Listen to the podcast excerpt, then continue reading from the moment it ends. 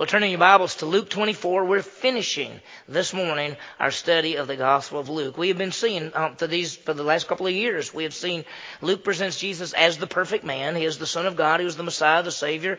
He is the one who died and rose again and gives eternal life to all who believe.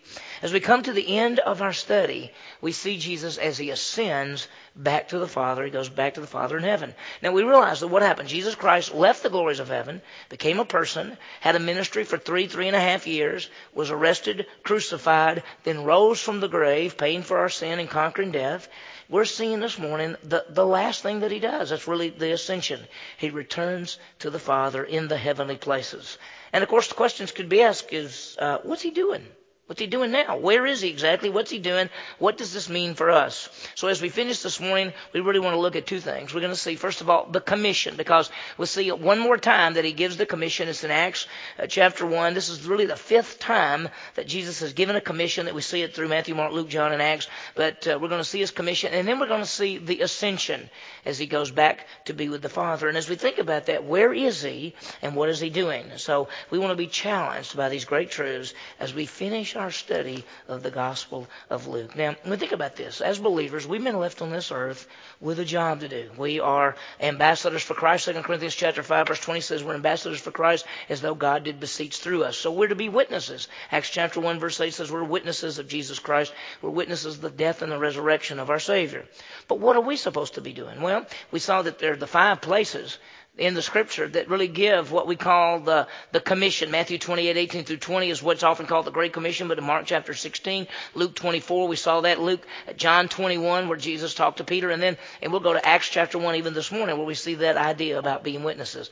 We have been seeing for these last few weeks, not only the commission, where Jesus really tells these believers that they are to make disciples. It's a twofold thing. It's evangelism and training. Go where people are, lead them to Christ, identify them with Christ, and then train them and equip them to, to be faithful believers. Well, this morning, we're finishing our study. We're seeing the commission one final time found in Acts chapter 1. And, and the truth is, as we look at that commission, we're not alone. Uh, where is Jesus now? What is he doing? As we study our passage this morning, we see his ascension to be back with the Father. But what's going on and what does he do for us even now? So we'll see that as we go through it. There's a lot as we finish our study of the Gospel of Luke. We're seeing the commission and the ascension. Well, let's begin. We're at the end and, and some, you know, we think, wow, are we ever going to get to the end because it's just a long book? There's some great things in it though as we started back almost two years ago or more than two years ago, going verse by verse, passage by passage, seeing the background, the birth, uh, the, min- the early life, his ministry beginning in all the parts in Galilee and all of the miracles and all the way through. It's just been an incredible study. But we're seeing the one who has died on the cross, paid for sin and rose again, conquered death, and uh, gives eternal life. We saw for the last few weeks, we've been seeing these, the number of his resurrection appearances. Because we said that when you just say that the proof of the resurrection is the empty tomb, no, it wasn't. Because the people went out to the empty tomb and they didn't believe because it was the empty tomb. They believed because they saw the resurrected Lord. And so that's the key to this whole thing. We've seen his resurrection appearances. Well, this morning, really two final things. It's, it's that whole idea of, of the resurrection and uh, the appearance and, and the commission and then his ascension. Let me, let me show you this. Give me, give you the outline for it. We're gonna, we'll start with Luke and then we'll switch over to Acts and we're gonna look at verses 3 through 9 in Acts and we're gonna see the commission ascension. We're gonna see where he talked about working on the earth for 40 days, about the power of the Holy Spirit. They, they ask some questions. He gives the commission, and then he ascends to the Father. Then we'll go back to Luke, and we'll look at verses 50 through 53, and we'll see the ascension there. It's actually the same event told a little bit differently. It's by the same author. Luke wrote the Gospel of Luke, and Luke wrote the book of Acts. So it's the same author giving us the event, just a little bit differently the way he talks about it, and we'll see it. Let's start first, Luke chapter 24. We're right at the end. In fact, we'll look at verse 50. If you remember earlier in scripture reading, we we read verses 50 through 53. Well, let's see what happens. Look at verse 50. And he led them out as far as Bethany. And he lifted up his hands and blessed them. Now, this takes place at the very end. That book of Acts tells us that he walked on the earth for 40 days. Now, think about after his death and resurrection. He came to the earth. He lived about people want to say he began his ministry about age 30. The Gospel of Luke tells us that he was right about age 30. He began his ministry. Most believe that the ministry was about three, three and a half years. So probably at about the age 33, 34, Jesus died, was buried, rose again three days later, and then Acts 1 says he walked on the earth for 40 days and then ascended into heaven. So what we're seeing here, it says that here's that 40th day. It said he led them out as far as Bethany and lifted up his hands and blessed them. Now he leads, leads, leads them out there. That's the apostles. That's the eleven. That those who had believed in him, those who had been commissioned by him, and uh, he had taught them for three, three and a half years. They'd seen his ministry. They saw him die. They saw him rise again. They they saw his appearances. They're about to see one final thing, and that's his ascension. And it says they led them out as far as Bethany. Now, Bethany was a little village on the top of the Mount of Olives. If you remember, Jerusalem's built on Mount Zion, sometimes called Mount Moriah. That's where the city is built. And on uh, sort of the, the eastern side of the city was the temple. If you would leave the city, go down out the, at the eastern gate and go down the side of Mount Zion or Mount Moriah, cross a little valley called the Kidron Valley, and go up to the other side, there's another hill called the Mount of Olives. And on top of that hill is a little city called Bethany. There was also also another little city on top of that mountain called Bethphage. Well, it says he took them out as far as Bethany. If you got at Bethany and looked back across, you could see Jerusalem and you could see the temple. And so it says that he led them out as far as Bethany, and that little bitty village there, and it said he lifted up his hands and he blessed them. This is what he's doing. He's leaving them to carry on the ministry. And, and blessing them is his way of, of saying, you know, you, you, I've done it all, and now I'm giving you the responsibility. And, uh, He's given them a, commission, and let's see it because what we can do is we can stop right there and turn over to the book of Acts. Now, you know, the next book, of course, is John. If you're right there at the very end of Luke, then there's John, and the next book is Acts. So just turn one book on back, and then you'll find the gospel, the, the book of Acts right after the Gospel of John. And we're just going to go very quickly at just some of these verses at the very beginning. This is the same event. Same author, same event, told just a little bit differently. And so Luke is going to tell us what happened in details because in the Gospel of Luke, he doesn't tell us what happens that final day. Now I want you to picture this. This is the 40th day since Jesus rose from the grave. He has been seen by, by these people a number of times. Remember, he was seen by Mary. He was seen by the two, by, by the women. He was seen by the two guys on the road to Emmaus. He's been seen by Peter. He was seen by the 11 people. And these are verses and passages we've already seen. Seen by the 11 in the room. He was saw by the six guys out by the Sea of Galilee. He was seen by the 11 on the mountain, which we saw last week. So we've seen all these appearances well, here's the last one. This is on the 40th day. He's going to ascend into heaven. He has come outside the city and they've come to this little place called Bethany and he's going to talk to them one final time and, and uh, we're going to see what he does. It, uh, uh, he, he, uh, watch what he does. Verse 3. Now this is uh, the Gospel of Luke. This is Luke telling us what he did to these, and he's talking about to his apostles, to the men that he had chosen, to these, this is verse 3, to these he also presented himself alive after his sufferings by many convincing proofs, appearing to them over a period of 40 days and speaking of the things concerning the kingdom of God. So Luke kind of puts it all together, says, over 40 days he appeared to them in a number of ways that they saw it, many convincing proofs. And as I said a while ago, uh, Mary saw him, the women saw him, two on the road to Emmaus saw him, uh, Peter saw him, 11 of them saw him. When you get to the, to Paul's writings later, he says at one time 500 people saw Jesus at once before he ascended back into heaven. So there were a lot of times that he appeared. It says many convincing proofs after his suffering. That's after he died on the cross. He appeared to them, and uh, and it, get, it says this that uh, he was speaking to them concerning the kingdom of God. Now, we're not sure exactly what he was teaching them, but he was talking about the fact that one of the days the kingdom of God is going to happen when he comes as the King of Kings and the, and the Lord of Lords and rules in righteousness and justice. Notice what it goes on to say. He began to teach them, gathering them together, verse 4. He commanded them not to leave Jerusalem, but to wait for what the Father had promised, which he said, You heard of from me. Now he told them, go back to the city. He said, don't leave Jerusalem. Now you got to understand something. These men weren't from Jerusalem. They grew up in the northern part of Israel. Jerusalem is in the southern part of Israel. They grew up around the Sea of Galilee because most of them were fishermen. So it would seem natural that after Jesus is gone, they would all say, let's go back where we grew up. Let's go sort of back home. But he's telling them, no, no, no, don't go back up there. I want you to go, to go into the city of Jerusalem. Notice he says, go to Jerusalem and wait for what the Father had promised. Well, what was the promise of the Father? Because notice he says, wait for the promise of the Father. What was the promise of the Father? It was the power of the Holy Spirit. It was the Holy Spirit is going to come. In John chapter 16, he told them, the Holy Spirit has been with you, but he will be in you. And so God had promised them, Jesus had promised that the power of the Holy Spirit would come upon them. And he told them to go back to Jerusalem and wait. Let me read something to you. This, you don't have to turn back there right now, but this is from the Gospel of Luke. And it's verse 49. It's the same promise. He told them, He said, I am sending forth the promise of my Father. I want you to stay in the city until you're clothed with the power from on high. Jesus had told them that the power of the Holy Spirit was coming, that the Holy Spirit was going to come and be inside of them. Now, we're very fortunate. See, at that day and time, they, these people had believed in Jesus, but the Holy Spirit was not indwelling them. He told them go back to Jerusalem. The Holy Spirit's going to come down, as Acts chapter 2, verses 1 through 4. That's the beginning of the church in which the body of Christ comes together. The Holy Spirit comes to indwell believers and unite them together. That happened then. From this point on, Anytime a person believes in Jesus Christ as Savior, the Holy Spirit comes to live inside of them. Every one of you in this room, if you have believed in Jesus Christ as Savior, and I hope every one of you have, the moment you believed in Jesus, the Holy Spirit came to live in you. And so he said to them, that hadn't happened yet. He said, I want you to go back to Jerusalem and wait for the promise of the Father. Now here's the key.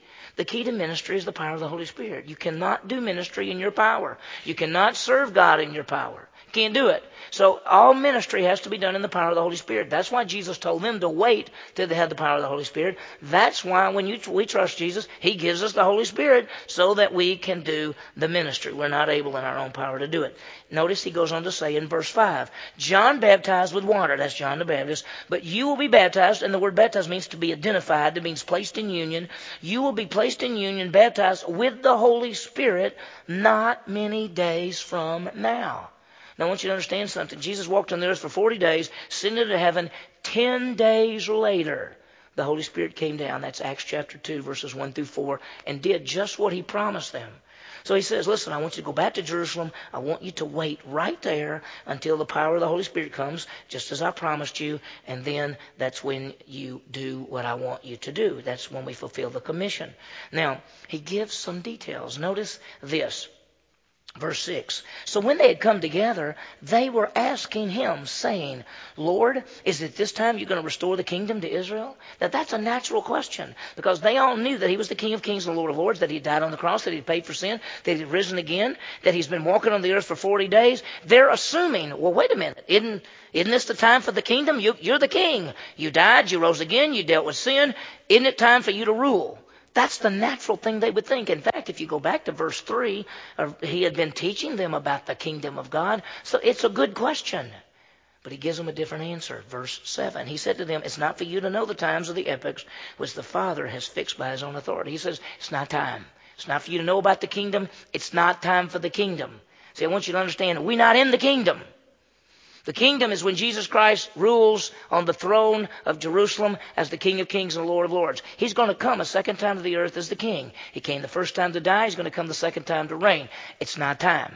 And so he tells them, it's not time. I've got something else for you to do. And it's the same as for us. And look what he says in verse 8 you will receive power when the Holy Spirit has come upon you, and you'll be my witnesses both in Jerusalem and in all Judea and Samaria and even to the remotest part of the earth. He basically says you're going to get God's power, and it's going to be your job to go throughout the world and spread the message of Jesus Christ. It's not time for the kingdom. It's time for you to share your faith, to tell people about the King. That's what he's going to do. And by the way, this commission that he gave to them is the same commission we have. I want you to see three things about this. First of all, when we see the commission, we're going to see the power. That's how they do it. We're going to see the purpose. That's what they are to do. And then we're going to see the place where they are to do it. Let's start first with the power. The power comes from the Holy Spirit. This is how they do what they do. Notice he says in verse 8, you will receive power when the Holy Spirit has come upon you. The word power really means, literally means the ability to do something. Now, in Greek, there are a couple of words. There's a Greek word called exousia, and it means the authority to do something. It means like, I give you the right to do this. This is a different Greek word. This is the Greek word dunamis. We get the word dynamite from it. This means the ability to do something. This means like the strength or the power to do something. He says you're going to get power, ability when the Holy Spirit comes. The power and ability that you have to share your faith and to talk about Christ and to teach the Bible and to go into the world and do the things you're supposed to do is not your power and strength. It's God's strength through you. The power is the Holy Spirit. He says you will receive ability. You will receive power when the Holy Spirit has come upon you.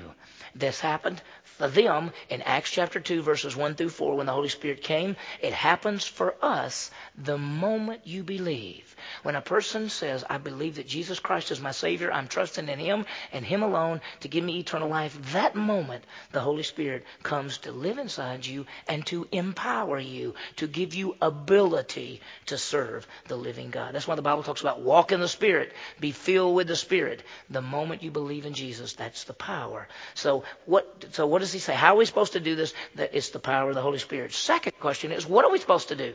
The purpose to be witnesses of Jesus Christ. Notice what it says. You will receive power when the Holy Spirit come upon you, and you shall be my witnesses will be witnesses of Christ. Now, to be a witness means to give an account. Now, we've all seen movies and uh, maybe been to the courtroom, courthouse, where somebody stands up there and they say, Do you swear to tell the whole truth? And you say, Yeah, and I'm going to be a witness. I'm going to tell the truth. He says, You're supposed to be a witness of Jesus Christ. We're supposed to tell about Christ, tell what we know about Christ. Well, what do we tell? We tell He's the Son of God, that He died on the cross, that He paid for sin, that He was buried, He rose again, that He gives eternal life to all who believe. That's what we are. When He says, You shall be my witnesses, it's witnesses of the death and resurrection of Jesus Christ as Savior. We're to tell people that. These guys, he said, that's what you're going to do. That's what we're supposed to do. We're supposed to tell them how Jesus Christ is the Savior. As we, as we put together Matthew, Mark, Luke, John, Acts, and this whole idea, we find that we have a commission. And we're to go out and to tell people about Jesus Christ and, and lead them to Christ and then train them, equip them to do the same thing. That's called making disciples. The power is the Holy Spirit. The purpose is to be witnesses. It takes us to the third thing, and that's the place. And the place is we're to go, they bit were to start in Jerusalem and then go to the end of the earth. Notice what it says. You shall be my witnesses both in Jerusalem, that's the city, and in all Judea, that's a, a big province, a southern province in Israel, and Samaria, that's a province to the north, and even, then he goes on and says, and then even to the remotest part of the earth. They begin right where they are. And that's a key. They begin right where they are, and it's true for us. Where do we begin? Where do we tell people about Jesus Christ? We begin right where we are. You remember a couple of weeks ago I was talking about people say that I want to be a missionary and I want to go to China, I want to go to this place, I want to go to this place. The question you might ask them is say, Are you witnessing to people here? Because if you're not witnessing to people here, what makes you think you're going to witness to people somewhere else? We start where we are, and that means sometimes we start with our family. We start with people closest to us. We start with our next door neighbors. We start with our friends. We start with our people that we hang around with. And you know, the truth is, sometimes the hardest people to witness to are our family, are our closest ones. They're the hardest. And he says, you shall start right here in Jerusalem, and then Judea, which is a province, of and then on to Samaria and to the remotest part of the world. And that's what we're to do. We're to take the message of Jesus Christ. We're to start right where we are and begin to take the message. And we, we have to go, you know, the, the Great Commission in Matthew 28, he said the same thing. And you shall, you shall make disciples of all nations. We go through the whole world.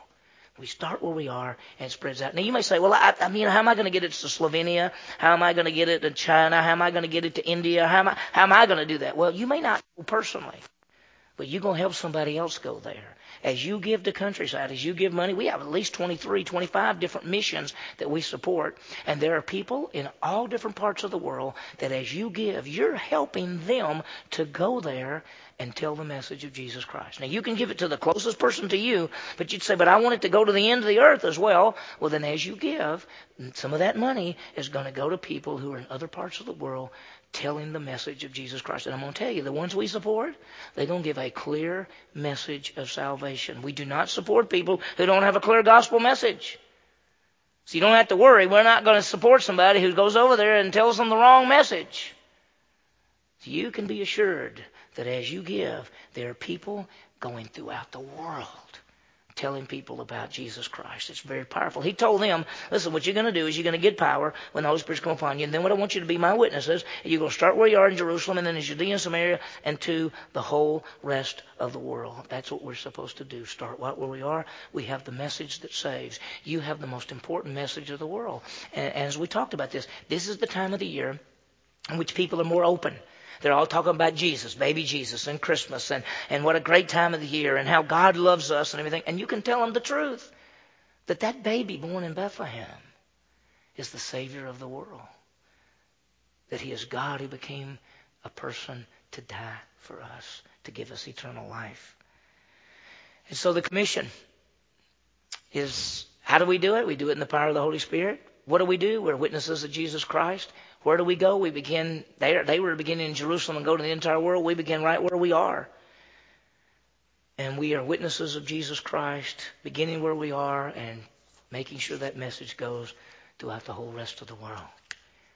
Now, when Jesus told him that, he has now completed all he was going to do. Remember, he left the glories of heaven to become a human being, lived the perfect life, died on the cross, paid for sin, rose again, conquered death, walked on the earth, gave the commission, and now he's leaving. He's going back to the Father. He's going back to the Father, which we call that the ascension. Watch what happened. Look at verse 9. After he had said these things, he was lifted up while they were looking on, and a cloud received him out of their sight. Now, would you would you love to have been there? What if you're there talking to Jesus? He says, "I want you to go to Jerusalem, Judea, Samaria." We go, "Okay, okay," and then suddenly he just starts lifting up. And he went right up into the clouds and disappeared. And all the guys were going like this. Where'd he go?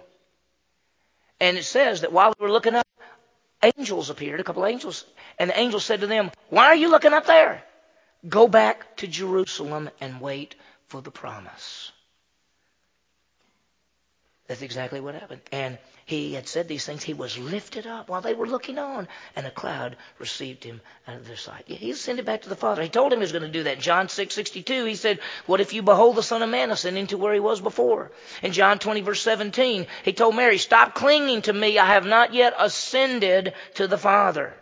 That was his plan. Come to the earth, on the cross, pay for sin, be the Savior, and then ascend back to the Father. I want you to see this. Go back to Luke chapter 24, the passage that we, that we read earlier. And we saw in verse 50 that he led them out as far as Bethany and he lifted up his hands and blessed them. Watch what happens. Remember, it's the same, the same writer. While he was blessing them, he parted from them and was carried up into heaven. Now, Luke says it in a little bit different way. In the Gospel Luke, he said he was parted from them. This word literally means separated. It was if they were all, he was just talking to them, blessing them, telling them about the commission, because that's the details that we found in Luke, uh, excuse me, the book of Acts, and then he, then he goes. He was parted from them. It says he was parted from them and was carried up into heaven. He's gone. Now, two questions, okay? Number one, where is he? And number two, what's he doing? Because those are great questions. So here's the first question. Where is he? Well, the Bible tells us he's at the right hand of the Father. He's in the heavenly places at the right hand of the Father. Listen to this. Ephesians chapter 1 verse 20 says, it talks about what God has done. He's brought about this in Christ when he has raised Christ from the dead and seated him at his right hand in the heavenly places. Jesus Christ, when he ascended into heaven, is now seated at the right hand of the Father. Now listen to this. I don't want you to turn there. I just want to read this to you. Okay? This is the book of Hebrews. I just want you to understand he is seated at the right hand of the Father. Hebrews chapter 1, verse 3 says, When he had made purification for our sins, meaning when he had dealt with our sins, he sat down at the right hand of the majesty on high. Hebrews chapter 8, verse 1. Now, the main point in what we've been saying is this we have a high priest who has taken his seat at the right hand of the throne of the majesty in the heavens. Hebrews chapter 10, verse 12. When he had offered, Jesus had offered one sacrifice for sin forever, he sat down at the right hand of God. Where is Jesus right now? He sees the right hand of the Father. He has left the, this earth and at the right hand of the Father. Now, he's omnipresent, which means he's everywhere, and he's in you because the Bible says Christ in you, the hope of glory. But he is seated right now in the heavenly places at the right hand of the Father. He left the glories of heaven, became a person, died for us, rose again, and went back. Now, the second question which is a key, is what's he, what's he doing up there? What's he doing seated at the right hand of the Father? Well, there's a number of things, but there's three I want you to think about. One, he's gone to prepare a place for us. I'll explain them just in a second. He's gone to prepare a place for us. He is making intercession for us, and he's our advocate. Now, I want you to understand what he's doing right now. He has gone to prepare a place for you. If you know Jesus Christ as Savior, he's gone to prepare a place for you. In John 14, he said, Let not your heart be troubled. Believe in God, believe also in me. In my Father's house there are many rooms. If it wasn't that way, I'd have told you. I go to prepare a place for you, and when it is ready, I will come back and get you. Now, I want you to understand something. Obviously, it's not ready. If it was ready, he'd already come back and got us. He is right now preparing a place for me and for you to be with Him. The Bible talks about what we call the rapture in which he comes in the clouds. It said the dead in Christ will rise. He's going to come with the shout, the voice of the archangel, and the trump of God. This is Philippi, uh, this is uh, Second Thessalonians, excuse me, First Thessalonians four, and it says, "And the dead in Christ will rise first. We who are alive and remain will be caught up together with him in the clouds." He's gone to prepare a place for us. That's what he's doing. There's a second thing that he's doing, and that he's making intercession for us. Hebrews 7:25 says he lives forever to make intercession. Do you realize that you can offer, you can come to God with any prayer request, anytime, any place, anywhere about anything, and He is your go-between. He is your intercessor. Now, a lot of times we, we, we end our prayers by saying, in Jesus' name we pray. That's not just to let everybody know we're finished. It is your authority to approach the living God because He's your intercessor. You actually say to God, I'm approaching you in the name of Jesus Christ. He is your intercessor. Hebrews 7:25 says he lives forever to make intercession for you. So you can bring any request, anything to him, anytime, any place, anywhere. Sometimes people say things, well, that, that's, that's too little. That's such a little. Listen, is anything big to God? Everything's little to God. You can't bring anything too little or too big to God because He's God. So you can bring every request, anything you want to bring, just bring it to Him. He is your intercessor. But there's a third thing that He is doing for us, and He's your advocate. And the word advocate literally has an idea of a defense attorney. That's what it means. Has that idea. It's found in 1 John. It says, My little children, I don't want you to sin, but if you sin, you have an advocate with the Father. That means when we sin and we confess our sin, 1 John 1 9 says, if we sin, we confess our sins, He's faithful and just to forgive us and cleanse us. That means we go to God with our sin and we say, Lord, I, I did this wrong. We have a defense attorney there, that is Jesus, who is our advocate.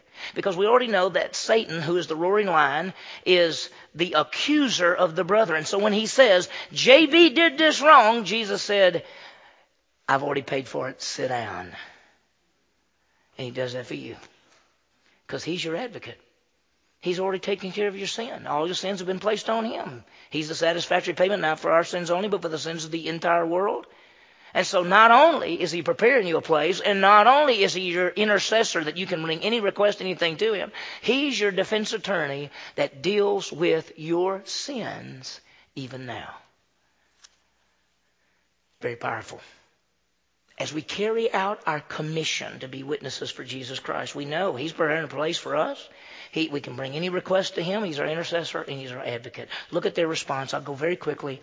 After, and, and they, after worshiping Him, He's already gone. After they worshiping Him, they returned to Jerusalem with great joy. They worshiped Him. That's worship is responding to God, who He is and what He's done. They went back to Jerusalem. Why did they go back to Jerusalem? Because he told them to go back to Jerusalem. Go back and wait for the promise of the Father. The promise is the Holy Spirit. Notice they had great joy. we have great joy. And then it goes on to say, and they were continually in the temple praising God. What were they doing from that point on? They were continually praising God. They were living for Him. They were serving Him. And as you go on to read the book of Acts, you see what they did. They started in Jerusalem and then went Judea and Samaria and through the whole rest of the world. And we should do the same. We should have great joy and praise as we fulfill the commission that Jesus Christ has given to us that we are witnesses to him. We, uh, we have come to the end of the Gospel of Luke, showing Jesus as the perfect man, the Messiah, the Savior, and the King. The last part talks about the good news, his death and resurrection, his salvation, and now his ascension. His present ministry for us now. So the Gospel ends with the apostles waiting for the power of the Holy Spirit. But we don't have to do that. They, they didn't get the power of the Holy Spirit until Acts chapter 2. We have it right now. The moment you believe in Jesus Christ, the Holy Spirit comes to live inside of you. He's our advocate and our intercessor and our power. Let me finish by applications fairly quickly. First of all, let's fulfill our commission. Let's fulfill the commission. We're ambassadors for Christ. We are to, to make disciples. We're to be witnesses of Christ. First of all, how do we do it? We do it in the power of the Holy Spirit. What second is, what do we do? And our purpose is to be witnesses of Christ, His death and resurrection. And the bottom line is, where do we start? We start right where we are, and we go to the entire world. That's the plan. May we be faithful to fulfill this great commission. Number two, understand Christ's present ministry. Now, what is he doing right now? Think about it. He's with the Father, and first of all, where is he? He's at the right hand of the Father. Second, B, what's he doing? Preparing a place, making intercession. You can come to him with anything, and being our advocate when we sin. That's why Hebrews says you can come boldly to the throne of grace because you have Jesus Christ as your advocate and your intercessor. Finally, understand the Gospel of Luke. I mean, think about it. First of all, Jesus is God who became a perfect man. That's when you think about the Gospel of Luke. He, gives us more about his humanity than any of the other Gospels. We see his birth, we see his childhood, we see his ministry. He's called the Son of Man. I mean, it's just powerful. So understand that. B, understand that he came to die and rise again. That's his purpose. He came to be the Savior. And C, he gives eternal life by faith to anyone who believe in him. We have eternal life. He's the payment for sin. He has conquered uh, death and paid for sin. He is the Savior. May we fulfill our commission. Knowing our Savior Jesus Christ, who died and rose again, gives eternal life to all who believe. May we understand He's at the right hand of the Father, may being our advocate and our intercession, intercessor, and preparing a place for us at this time of the year. This is the best time ever to tell people about Jesus. It's Christmas. People are listening, they're open. Be ready. Let's pray. Heavenly Father, what a passage. Thank you, Lord, for the Gospel of Luke and how powerful it is. And Lord, we think about the commission that you've given us. We have the power of the Holy Spirit. We're to be witnesses of the death and resurrection of our Savior. And we're to start where we are and we're to go to the entire world. Lord, may we be faithful to do that. Use us, Lord, to do that. We just want to do that. Lord, thank you that Jesus right now is seated at the right hand of the Father and He's preparing a place for us and He's our intercessor no matter what we want to lift up. And Lord, thank you that He's our advocate, that He that He deals with our sins for us and He's our go between and we can come boldly to the throne of grace. Lord, thank you for our study of the Gospel of Luke. We, Lord, it was a long study, but it was so good. So much in there that we can apply in our lives. Help us to know it, Lord. Realize that, that Jesus is the perfect Son of God who became a man, who died and rose again and gives eternal life to all who believe. Use us, Lord, at this time of the year to tell people clearly on the whole purpose of Christmas that Jesus was born to die, born as the King of Kings and the Lord of Lords and the Savior, and whoever believes in him has eternal life. Thank you, Lord. We ask this in Jesus' name.